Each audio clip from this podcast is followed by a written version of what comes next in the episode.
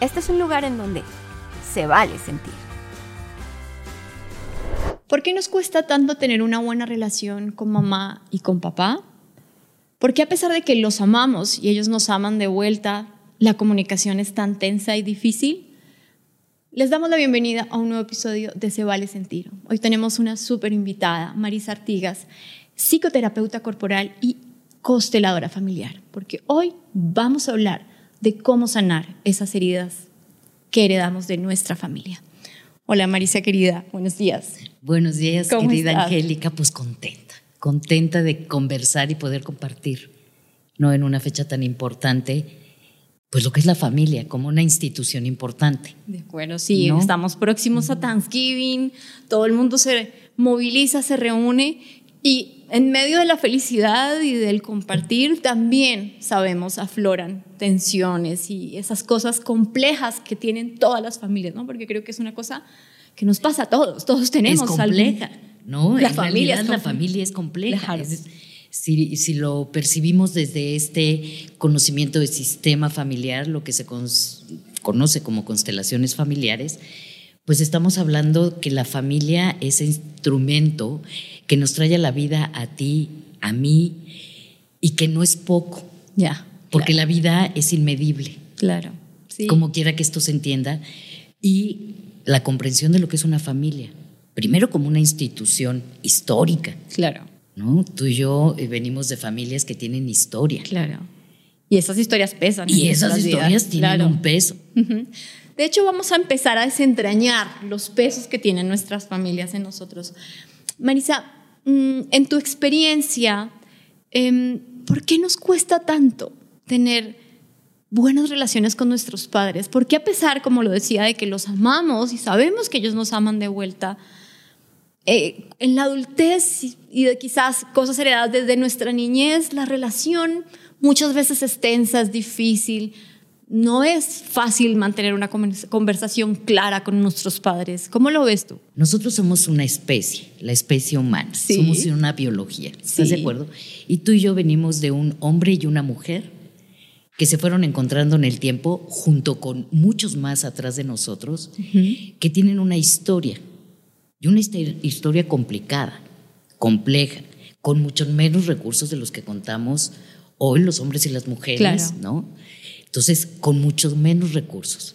Entonces, cuando en una familia eh, hay un desorden, y lo que le llamamos el desorden de sistema, sí. entonces es ahí cuando empezamos con este peregrinar que es la existencia humana, como quiera que esto se entienda. Cuando hablas de un desorden, por ejemplo, ¿qué podría ser? Que te voy a poner como un ejemplo. Sí. Eh, tenemos a un papá y a una mamá que tienen N cantidad de hijitos y quizá papá porque no puede, porque no quiere, se va. Sí. Entonces, si ese papá se va o esa mamá se va, muy probablemente alguno de los descendientes va a ocupar ese espacio. ¿Por qué? Porque la familia necesita equilibrarse. Claro. ¿No? Y entonces el número de hijo que eres, si eres el hijo mayor, el hijo parental, el hijo dos, el hijo tres, ¿no? Si hay abortos. Claro. Y eso, por ejemplo, entonces determinará si ese hijo tiene que asumir el rol del padre o, de la, madre, ausente, pues eso cambia su propia experiencia. Explícita o implícitamente. Claro. Y entonces nosotros somos latinos. ¿No? Y, esta parte hispana de nosotros tiene mucha historia mm. atrás. Mucha historia. Sí. De, y que bueno, si nos podemos a pensar en la historia de la humanidad como tal, eh, somos, un, somos pueblos, muchos pueblos, eh, en donde la gran pregunta es, ¿dónde está papá? Qué fuerte. Porque desde la época de los prehispánicos, como quiera que esto se entienda, ellos se iban a las guerras, a cazar y muchas veces no regresaban. Claro. Entonces esa ausencia tenía un peso en las mujeres que además se tenían que convertir en las proveedoras y las cuidadoras de la tribu. Qué interesante, porque eso es como una cosa que nos atraviesa, ¿no? Nos atraviesa. Esa ausencia de padre. Decir, sí hay una importancia en la tierra que nos ven hacer. Y en nuestras familias actuales y sobre todo si somos miembros ya adultos, ¿cuántas veces no hemos escuchado, no quiero ser como mi papá, no quiero ser como mi mamá? ¿Y qué pasa? Lo que rechazas te persigue. Claro, terminas jugando los mismos roles, ¿no? Claro. Y que si no lo vives en ti, lo vas a integrar de una manera inconsciente en tu pareja o alguno de los descendientes va a venir a recrear esa parte. Muy bien, Marisa, pero supongamos que mm, que tienes una familia donde es evidente la ausencia de un padre, una madre, o quizás no una ausencia física, pero podemos hablar de ausencia de amor, ¿no? De cuidado, ¿no? Claro. Em, ¿qué, ¿Qué se supone que hay que hacer? Es decir, eh, ¿cuánto, ¿cuánto pesa eso en nuestra vida de adultos? ¿Cómo podemos liberarnos o sanar una cosa que viene quizás desde nuestros padres o quizás desde los abuelos, porque muchas veces quien ha abandonado es el abuelo y luego replica, el, padre replica lo mismo, ¿no? O sea, ¿cómo empezamos un ejercicio también como pueblo, como dices, de sanar esas heridas que tenemos de familia? Primero tenemos que entender la propia existencia. Y la vida de todos nosotros nos viene de mucho más atrás, de muchas historias más atrás. Y de un hombre y una mujer que vienen con dos árboles genealógicos que se unen para que tú y yo estemos hoy aquí. Y esos árboles genealógicos tienen un tienen peso. un peso. Claro. ¿No? Porque hay migraciones, porque hay guerras, porque. Abandonos. Hay abandonos. Entonces, todos nosotros tenemos un niño que ya nace resiliente per se. O sea, es decir, tú y yo ya venimos resilientes eh, cuando nos parieron Resilientes es como esta capacidad de soportar la adversidad, ¿no? De soportar la adversidad que viene a lo mejor desde los cavernícolas, que yo cuento esta anécdota de quizá el primero que sale, viene un mamut y lo pisa, ¿no? Obviamente, esa tribu, ya. ya el segundo dice, aguas. O sea, ya no le vamos a llegar de frente al mamut, le vamos a llegar de lado. Claro. Porque aquí nos apachurra, ¿no? Eso es resiliencia pura, ¿no? Y venimos de sistemas que han sobrevivido a mucho en condiciones muy dolorosas. Entonces, como especie, pues tenemos energía que la explica la cuántica y esa energía tiene información. Ajá. Entonces, cuando todo ser humano nace, trae un ADN con una herencia. Claro. ¿Qué es lo que definen tus ojos hermosos, claritos, los míos hermosos, oscuritos, tú eres rubia, yo soy morena? Es decir, esta parte que nos va definiendo a todos como individuos. Esa es, es eh, la primera parte. Ahora ahí te van lo que la doctora Schutzenberger hablaba de las improntas familiares. Es decir, celularmente, todas estas eh, ramas, frutos de diferentes árboles genealógicos, se replican en una memoria celular que, bueno, pues hoy por hoy está científicamente comprobado que las células tienen memoria. Esa memoria. Y entonces a la hora que se reproducen es lo que nos conforman a ti, a mí, a los chicos. Y estas heridas, mientras nuestros cerebros tiernitos van creciendo, sí. porque ¿dónde empieza el dolor? Desde que nos parieron. Qué fuerte. Es decir, no nacimos riéndonos, ¿no? Eventualmente lo primero que haces es soltar un llorido ¿no? Que indica que estás vivo, más aparte eh, que todos tus reflejos funcionen. Es decir, eh, ya desde ahí nacemos con dolor y sufrimiento. Qué fuerte. No, intrínseco al ser humano. Sí. Ahora, voy a hacer una acotación aquí de ladito. El sufrimiento históricamente se ha considerado una virtud. ¿Estás de acuerdo? Lo tenemos hasta rezado. Ya, claro.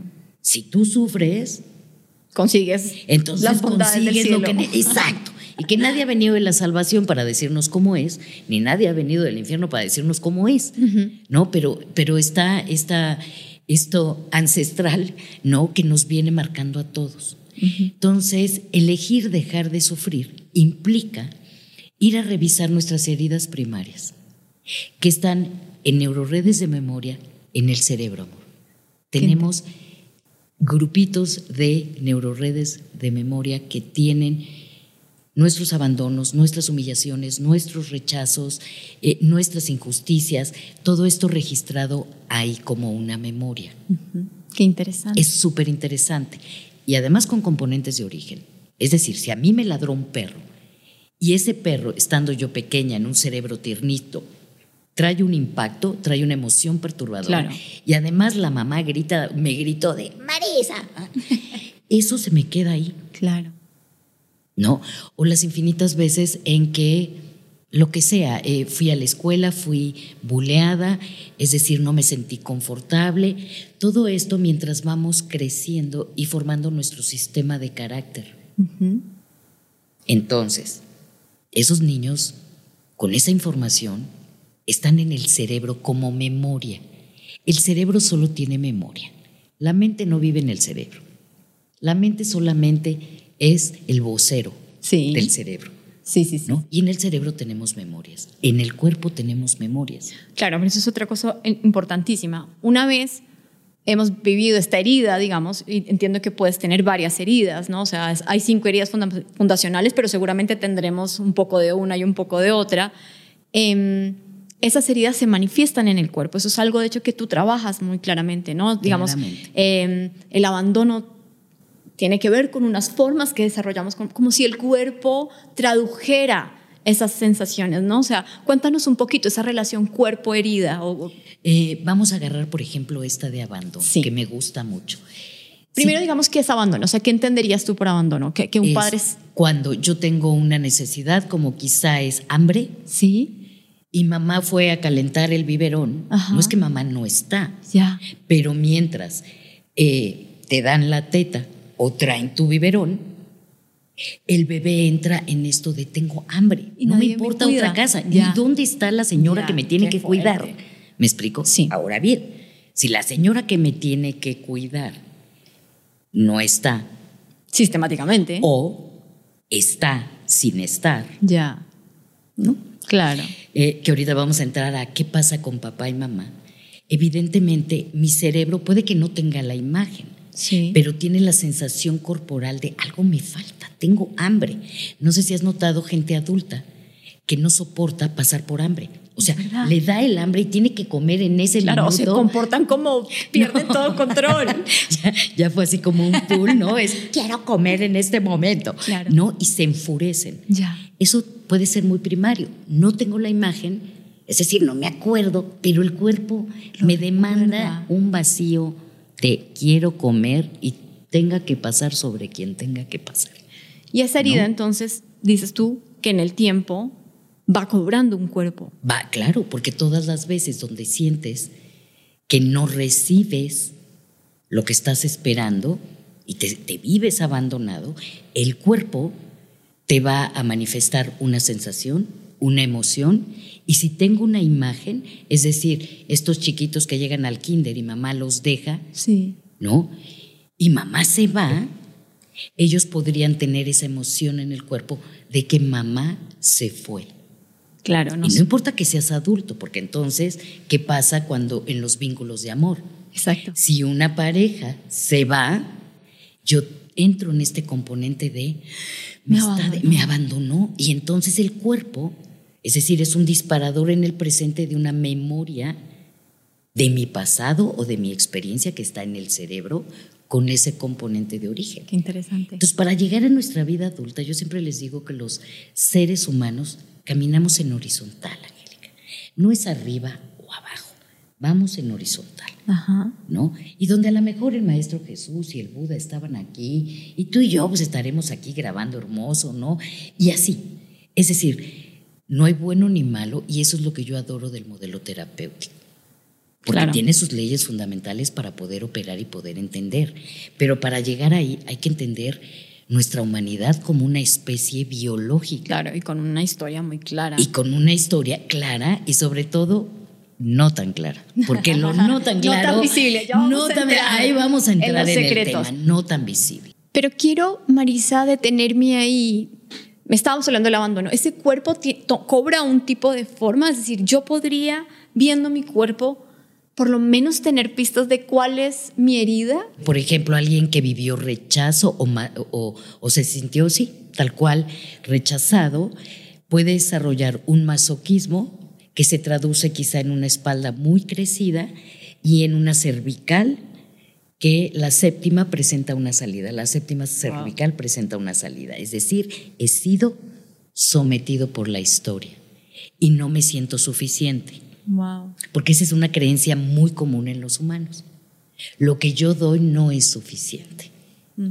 Lo más interesante es cómo nuestros vínculos humanos se empiezan a formar desde estos aprendizajes no conscientes. Claro, claro que es exacto. Nuestro cuerpo da señales. tú, Tú, misma dices claramente, las emociones y las heridas empiezan a sentirse en el cuerpo, pero no, no todo se hace consciente. Hay un montón de, de saberes y de secretos y de historias inconscientes con las que también habitamos. Cuéntame por qué es tan importante entrar a esos secretos familiares, que es algo que trabajas mucho, ¿no? ¿Cómo, cómo vamos a abrir esos lugares que nadie nos contó y que hemos heredado y que, del que nadie quiere hablar? ¿Por qué hay que ir a romper esos secretos? Mira, no todos los secretos son necesarios abrirlos. Muy bien. Hay que partir de ahí. Hay que partir de ahí. Qué miedo. No, porque todo el mundo va y yo quiero saber quién. Ya. El cuerpo lo reconoce.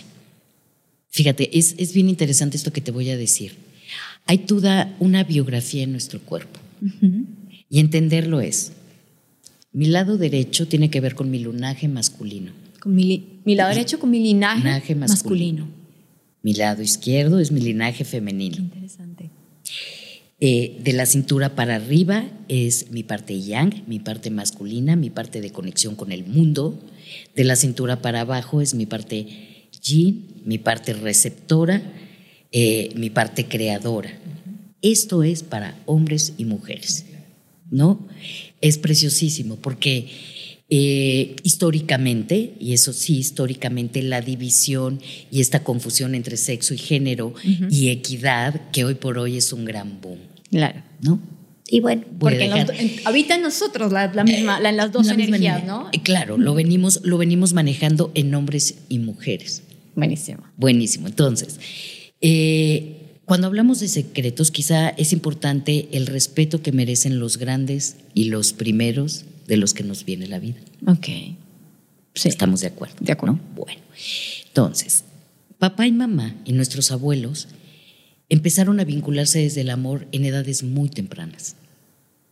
A los 15, 16 años, 17 años, abuelas y bisabuelas ya estaban engendrando hijos. Es verdad. Imagínate infantes criando infantes. Y además teniéndose que sostener en, condiciones diferentísimas a las que tú y yo tenemos. Hemos vivido, claro. ¿no? Sí, yo tengo una abuela de 14 que tuvo 14 hijos. 14 hijos, mi vida. O sea, la tuvieron embarazada, yo no sé. De los 14 a los, a los 30 años, 15 años teniendo hijos. No, y entonces evidentemente eso marcaba, cuando menos mi generación, en donde a los 20 años eh, teníamos que tener el novio con el que nos íbamos a casar. Es decir, esto de irnos a vivir solas eh, era un componente rarísimo. Claro. ¿no? Entonces yo sí estoy muy agradecida con las mujeres primeras antes que yo. Es decir, yo nazco en los 60, ¿no? Sin embargo, pasan de la negación de la mujer, es decir, la mujer como esta entidad que se ocupa de hijos, en un espacio cerrado, tras muros, y que su feminidad estaba marcada por la maternidad que hacía con los hijos y con el hombre. El hombre, sobre todo, desvalido. Antes de llegar a secretos, fíjate, ¿eh? todo esto que te estoy diciendo. Claro, claro. ¿Sí? A las mujeres de los 50, 60, donde el amor y paz, y empieza este componente de liberación que yo agradezco muchísimo.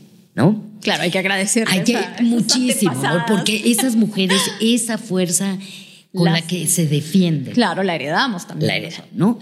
Pero también el hombre, y, sí quiero hacer una connotación de el varón eh, tan importante y que hoy también él tiene el derecho legítimo de vivirse como un hombre libre. Claro. Eh, Sin las estrecheces. Libre de, la estrechez del patriarcado, ¿no? Antes de Cristo, de milenios, en donde es una delicia yo poder ver hombres eh, de mi edad todavía les cuesta, yo tengo 56 años, ¿no? Todavía les cuesta un poquito porque sí les tocó esto de... Eh, Solo hay una versión de lo masculino, ¿no? No, no, y además los hombres no lloran. Claro. Y los hombres no sienten, y entonces los pobres están tragando gordo, ¿me explico? Y, tratando de, de conectarse, sobre todo con los descendientes. Claro. ¿No? El padre de mis hijos es un ser, por ejemplo, muy sensible eh, que le costó trabajo romper la estrechez del mismo patriarcado. Pero si te entiendo entonces, Marisa, lo que nos estás diciendo es que antes de entrar a los secretos, que ya llegaremos ahí, hay que reconocer como unos contextos históricos que han afectado las versiones que hemos tenido de abuelos y de madres. Es decir, mi madre le puedo decir, ah, mi mamá podría hacer más, pero quizás si la entendiera como un sujeto histórico, no solo como mi madre, sino como un sujeto que eh, pudo entrar a la universidad porque la abuela había entendido cosas que necesitaban las mujeres, no un sujeto, o sea, ponerlas en contexto nos podría ayudar a entenderlos ya. y voy a llegar a este punto. Es humanizar a nuestro padre y a nuestra madre. Ya. Y cuando somos hijos, eh, por ahí el maestro Hellinger lo decía divino, estamos esperando a que papá y mamá sean dioses. y nos tenían que complacer en todo lo que queríamos, que se cayeran del Olimpo para que me dieran todo lo que yo necesito. Eso no va a pasar. Claro.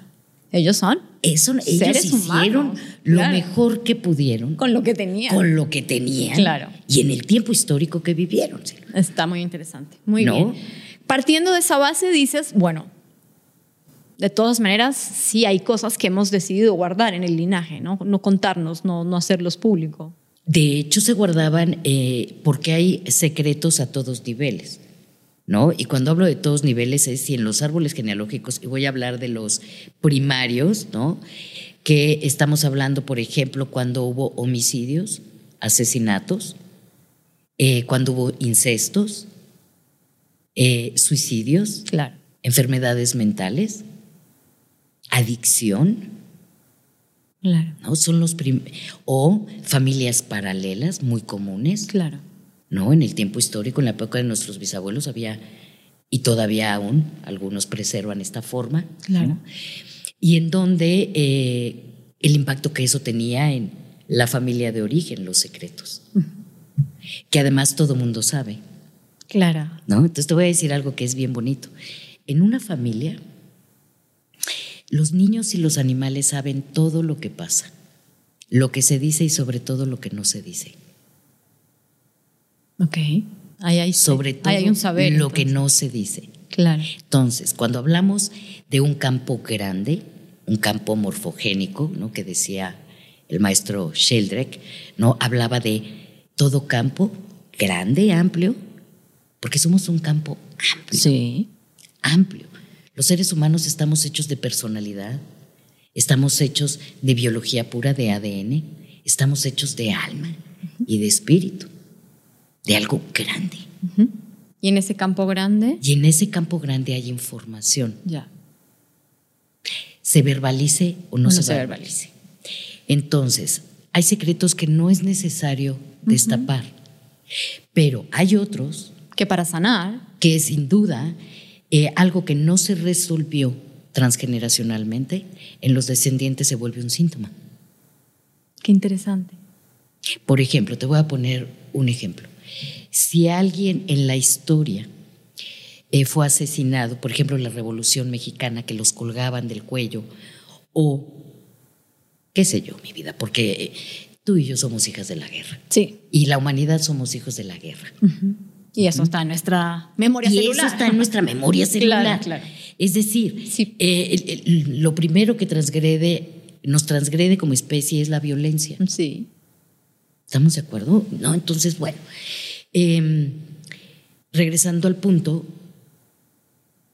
es si ese hombre tenía familia y tenía descendientes y no se dijo nada o se dejó pasar, no se verbalizó, no se integró eso tan doloroso.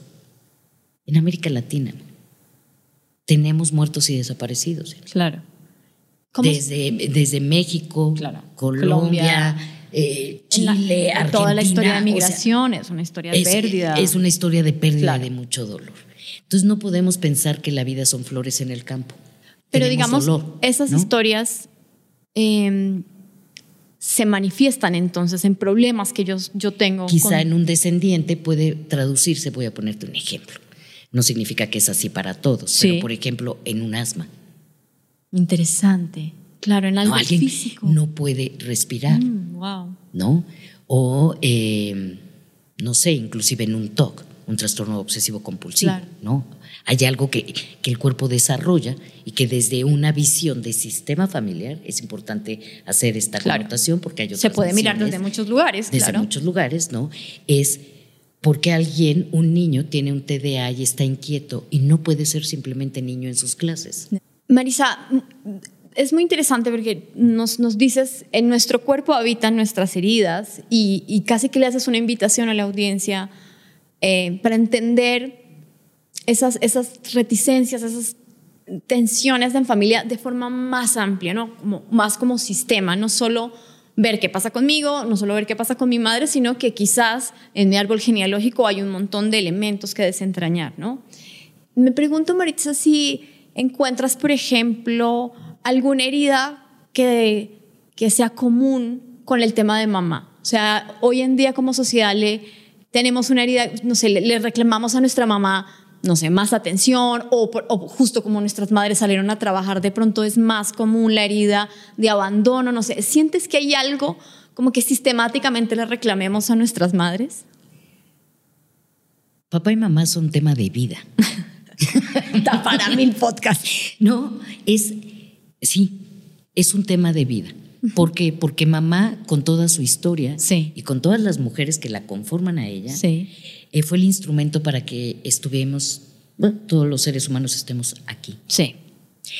Sin embargo, cuando vamos creciendo y hablábamos de esta herida primaria de los niños, es ¿qué está pasando entre mi padre y mi madre? Okay. Cuando yo fui concebida. Eso también tiene un efecto en mí. Y muy común, es muy común en América Latina conceptualizar de entrada la mamá se enaltece muchísimo, Ajá. ¿no? Y es qué pasaba en mi mamá y cómo se vivía como víctima de mi padre. Y estoy poniendo un ejemplo, no significa que todo que siempre era así, de acuerdo. ¿No? Eh, ¿Por qué? Porque históricamente las mujeres, ¿qué pasaba con las mujeres? No tenían voz, no tenían voto, simplemente eran las que, eh, las centrales en un hogar, porque, es decir, es los que hacían estos movimientos, ¿no? Pero los hombres eran los principales, los que proveían, los que tienen esta necesidad de cuidar a la tribu. Pero la logística de una familia es mamá. Y la vida nos viene de ella, con todo lo que eso implica que no es poco. Claro. De mamá aprendemos el amor, el afecto, ¿no? La vida. Claro. Porque papá nos enseña el mundo. Claro, el papá nos enseña a salir al mundo. a salir al mundo. Y la madre nos conecta con la vida. Entonces, en nuestros diferentes episodios, mientras vamos creciendo al lado de mamá y luego vamos a nuestra propia vida, la vida de mamá es poderosa. Su voz es poderosa. La tenemos registrada en el cerebro en todas sus presentaciones. Claro. Sin embargo, integrar y reconciliar mi vínculo con mi madre es, yo lo pongo así como eh, llenar de amor el cordón umbilical. Haya estado una mamá presente o no. Sobre todo hoy las mujeres que trabajan y que hay una cosa culposa en la madre. Ya, es verdad. No, hay mucha No puedo estar del todo No puedo estar del todo acá. Y como las mujeres tenemos que hacer una exploración absoluta y total de quiénes somos en nuestros diferentes roles. Pero que no, no quiero ser redundante en lo que se repite, pero es genuino. Es decir, ¿cuál es mi verdad como mujer libre? Claro y como mujer libre en mis diferentes roles. Como pareja de alguien, como la madre de hijo uno, como la madre de hijo dos, de hijo tres. Cada hijo crea una relación crea un con la madre, diferente. Y nuestros hijos no son nuestros. Y eso es muy bonito. Es decir, somos el instrumento de algo grande para que ellos tengan vida, pero en el tiempo se van a ir. Muy bien. Eh, Maritza, supongamos que he logrado reconocer eh, alguna de estas heridas o evidentemente mi relación con mi madre no es buena, no es mi caso, yo tengo una relación estupenda con mi madre, pero, pero tengo muchas amigas, ¿no? Donde dices, es tensa y uno dice como, pero acérquense, pero no lo logran. ¿Hay, hay algún, o sea, claramente hay, hay una línea para hacer terapia y, y recurrir a profesionales, pero, pero digamos que para nuestra audiencia, ¿qué se puede hacer? ¿Cómo empezar a reconectar? ¿Cómo empezar a perdonar a esa madre sabiendo que además nuestras mamás no van a entrar en procesos de terapia, pues o muy difícilmente, ¿no? No vamos a decirle, mamá, por favor, ven conmigo a la terapia, porque ellas van a estar más reacias a eso, pero ¿qué puedo hacer yo? Mira, primero es la renuncia a un concepto poderoso que es el perdón. Cuando un hijo habla de perdonar a su padre y a su madre, se está poniendo por encima de ellos. Ah, qué interesante. O sea, no lo debo narrar así. Correcto. El perdón yo creo que es más bien hacia nosotros, porque cuando hablamos de humanizar a mi madre, humanizarla como una mujer que ha vivido un tiempo histórico determinado. Unas historias. Eh, unas historias, todo este contexto, ¿no? Y liberarnos del juicio. Cuando yo digo, ella es así, ella es asado, eso va a tener una implicación en ti. Claro. Porque tus células tienen una memoria. Entonces yo creo que renunciar a lo que debería de ser mi madre con respecto a mí, sobre todo sabiendo que tenemos una niña herida dentro, pero que llega un punto que en nuestro crecimiento tenemos que parar a esa niña herida, que puede ser nuestra peor tirana, mis. Claro. Hay muchos talleres donde sanando al niño interior, sí, pero hay que parar de repente al niño interior claro. con sus narrativas. Es, claro. no me está funcionando. Y qué es verdadero para mí, hoy como mujer, hombre libro, libre, que quiero elegir en mi vida. Sí, reconozco este dolor, recuerdo esta herida, tengo la memoria corporal de esto, pero aún así pero si yo soy adulta y estoy esperando a que mi mamá todavía repare eso. Qué fuerte. Claro, le estamos poniendo toda la responsabilidad a ella. Y ya, mamá, ya luego, ya. No, es un ser que. Mm, no. Es decir, que, que vamos a un bien morir. Claro. Entonces, qué interesante es posicionarnos en nuestro momento presente y elegir mirar a mamá libre de juicio, con la gratitud que implica la vida, cielo. Yo te lo estoy dando en teoría, pero esto es muy poderoso. Porque la mamá puede ser lo más luminoso o el peor dolor de canicas en la vida. Claro. Porque toda mamá tiene un punto máximo de desarrollo maravilloso, pero va, como toda especie, va también en bajada y se van infantilizando. Entonces, en nuestra vida adulta, ¿cómo ayudar a papá, mamá a un bien morir? Claro. Como quiera que esto se entienda.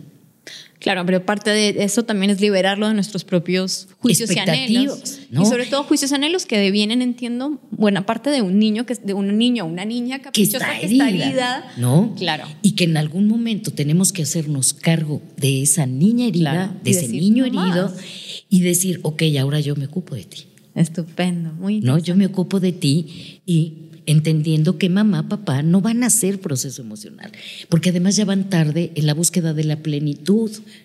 Y ese proceso de, tú dices, no de perdón, más bien de aceptación y de liberación de juicio, eh, ¿te imaginas alguna práctica concreta, algo que pueda hacer con mamá sin decirle, más estoy en terapia, quiero sanar la niña interna, que me duele desde que me, lo que sea? Ya sea. Alguna cosa que tú digas, miren, una linda forma de conectar con mamá o con papá. Nos hemos concentrado en mamá, pero creo que esto es aplicable también al padre. ¿Qué se te ocurre como de manera práctica, digamos, en estos tiempos donde nos vamos a juntar con nuestra familia? Yo creo que lo primero, precioso, es aprender a respirar. Y es un ejercicio simple, es gratis, y que aprender a respirar nos conecta con nuestra parte biológica, física, de quién soy yo. Muy bien en este momento. Eso es como un reconocimiento de, mí mismo primero. Entonces, yo siempre eh, les pongo a hacer este ejercicio de respiración con la boca abierta. Por ejemplo, hago esto. O sea, inspiras por la, boca, y exhalo por mi nariz. Muy bien. ¿Qué haces este sonido como del mar, qué bonito. Es una respiración profunda y hay una gran maestra, Lucy Artigas, creadora del abrazo de la mariposa, que es un ejercicio que se usa en EMDR, que es EMDR. Esto es otro modelo terapéutico, pero funciona, sobre todo para autocontenernos. Todos nosotros tenemos dos miembros. Vamos a cruzar nuestras manos en el pecho. O sea, la derecha en el lado izquierdo. Digo, para la, gente que solo nos oye, la izquierda para la, la derecha. Los ponemos en el pecho. En el pecho. Ok. Muy abajito de las clavículas. Okay. Y vamos a cruzar nuestros dedos gordos. Esto es el abrazo de la mariposa. Entre las Listo. Entonces, cuando yo voy respirando de esta forma que te enseñé, vamos a dar palmadas. Este es un movimiento bilateral que trabaja con los hemisferios cerebrales. Claro. No es un ejercicio que obviamente tiene un fundamento en el tapping también. Y esto, si yo voy respirando, nariz. Haciendo. Y este es un ejercicio de autocontención y busco para mí cuál es mi ritmo interno. Le hace la conexión de mi corazón con mi cuerpo. Claro. ¿Cuál es mi melodía? A lo mejor alguien tiene un, si es colombiana, pega, ¿no? O sea, es decir, busco cuál es esta cosa que me conecta conmigo. Y con estos dos lados del que hablas, ¿no? Claro, este es un, mi es femenino y mi masculino, bilateral, claro, ¿no? que trabaja con el cerebro, con mis memorias y puede ser de autocontención, pero también me va a traer memorias. Es decir, previo a nuestra cena de Thanksgiving, hacer este tipo de ejercicios de contención mías. Para modularme. Divino. Para modularme. Si yo estoy esperando que mi madre, si soy un ser adulto en claro, mi vida, sí. Que mi madre me dé, mi pareja me llene, mis hijos me cuenten. o sea, estoy esperando que haya biberones de todos lados y eso no va a pasar. Muy bien. Aunque hay a veces tanto amor en los sistemas de origen, la core de la familia que yo le llamo, que algún hijo podría entrar en sacrificio y decir, por mi mamá yo doy todo, por mi papá yo doy todo. Ya pasa. Pero ese hijo pierde su vida. Ya. Entonces lo que estamos esperando en este Thanksgiving es que genuinamente desde este latido de mi corazón Sí. pueda yo ver a los miembros con los que me voy a sentar a comer este gran pavo y genuinamente sentir la gratitud en el cuerpo. Qué bello. Si tengo esta, este persona de la familia con la que no tengo una buena relación, que, que ya hice este trabajo previo y ya estoy en terapia, Y es ¿qué puedo hacer? Porque nada va a sustituir un proceso emocional. De acuerdo, no, esto está de acuerdo. Pero un ejercicio Pero armonizar, sencillo digamos. podría ser quizá mirarlos sin expectativa. Es decir, yo respirando desde mi ombligo, ¿no? Sí. Observo a mi madre y cómo sirve el pavo, cómo lo hace. Quizá hay neurosis porque va, es una persona mayor, ¿no? Eh, ¿Cómo se vincula con mi padre? Sin expectativa, amor. Es simplemente observando. Sin juicio, ¿Qué ¿no? Sin juicio. Si lo hace bien o lo hace mal, porque lo Eh, hace así. debería, mi mamá, ¿no? Debería. Los deberías no existen, Claro. porque la existencia es amplia. Claro, y compleja y diversa. Y además es tan diversa que puede ser fascinante. Claro. Entonces, ¿dónde me reconozco y dónde reconozco a esta mujer que a lo mejor me tuvo a los 16, 17 años y que hoy tiene humor todavía? Claro. Todavía. De servir un pavo. Claro. Es, una observación Una neutra, observación digamos. neutral. Qué bonito. pero muy conectada al cordón umbilical de mi madre conmigo. Entonces yo puedo estar observando a mi madre e ir respirando, inclusive yo hago mucho este movimiento, claro. Mi mamá ya falleció y era un ser fantástico, ¿no? Con su neurosis también, pero mi mamá era un ser fantástico, entonces para quienes no tienen mamá o y tal, pero pueden trabajar con la fotografía. La fotografía cuenta historias, mi cielo. Qué bonito. ¿no? Y entonces quizá poner la fotografía de mi madre o mi propia fotografía en diferentes etapas de mi vida, si es que las tengo, y de observar qué me debo. A veces yo siento que lo, no, no, a veces continuamente siento que los seres humanos nos debemos mucho amor. Nos debemos mucho amor. Y entonces si yo me meto en una narrativa de juicio con papá y mamá, No me lo doy. No me lo que doy. alguien me lo dé. Qué fuerte. no me lo doy, amor.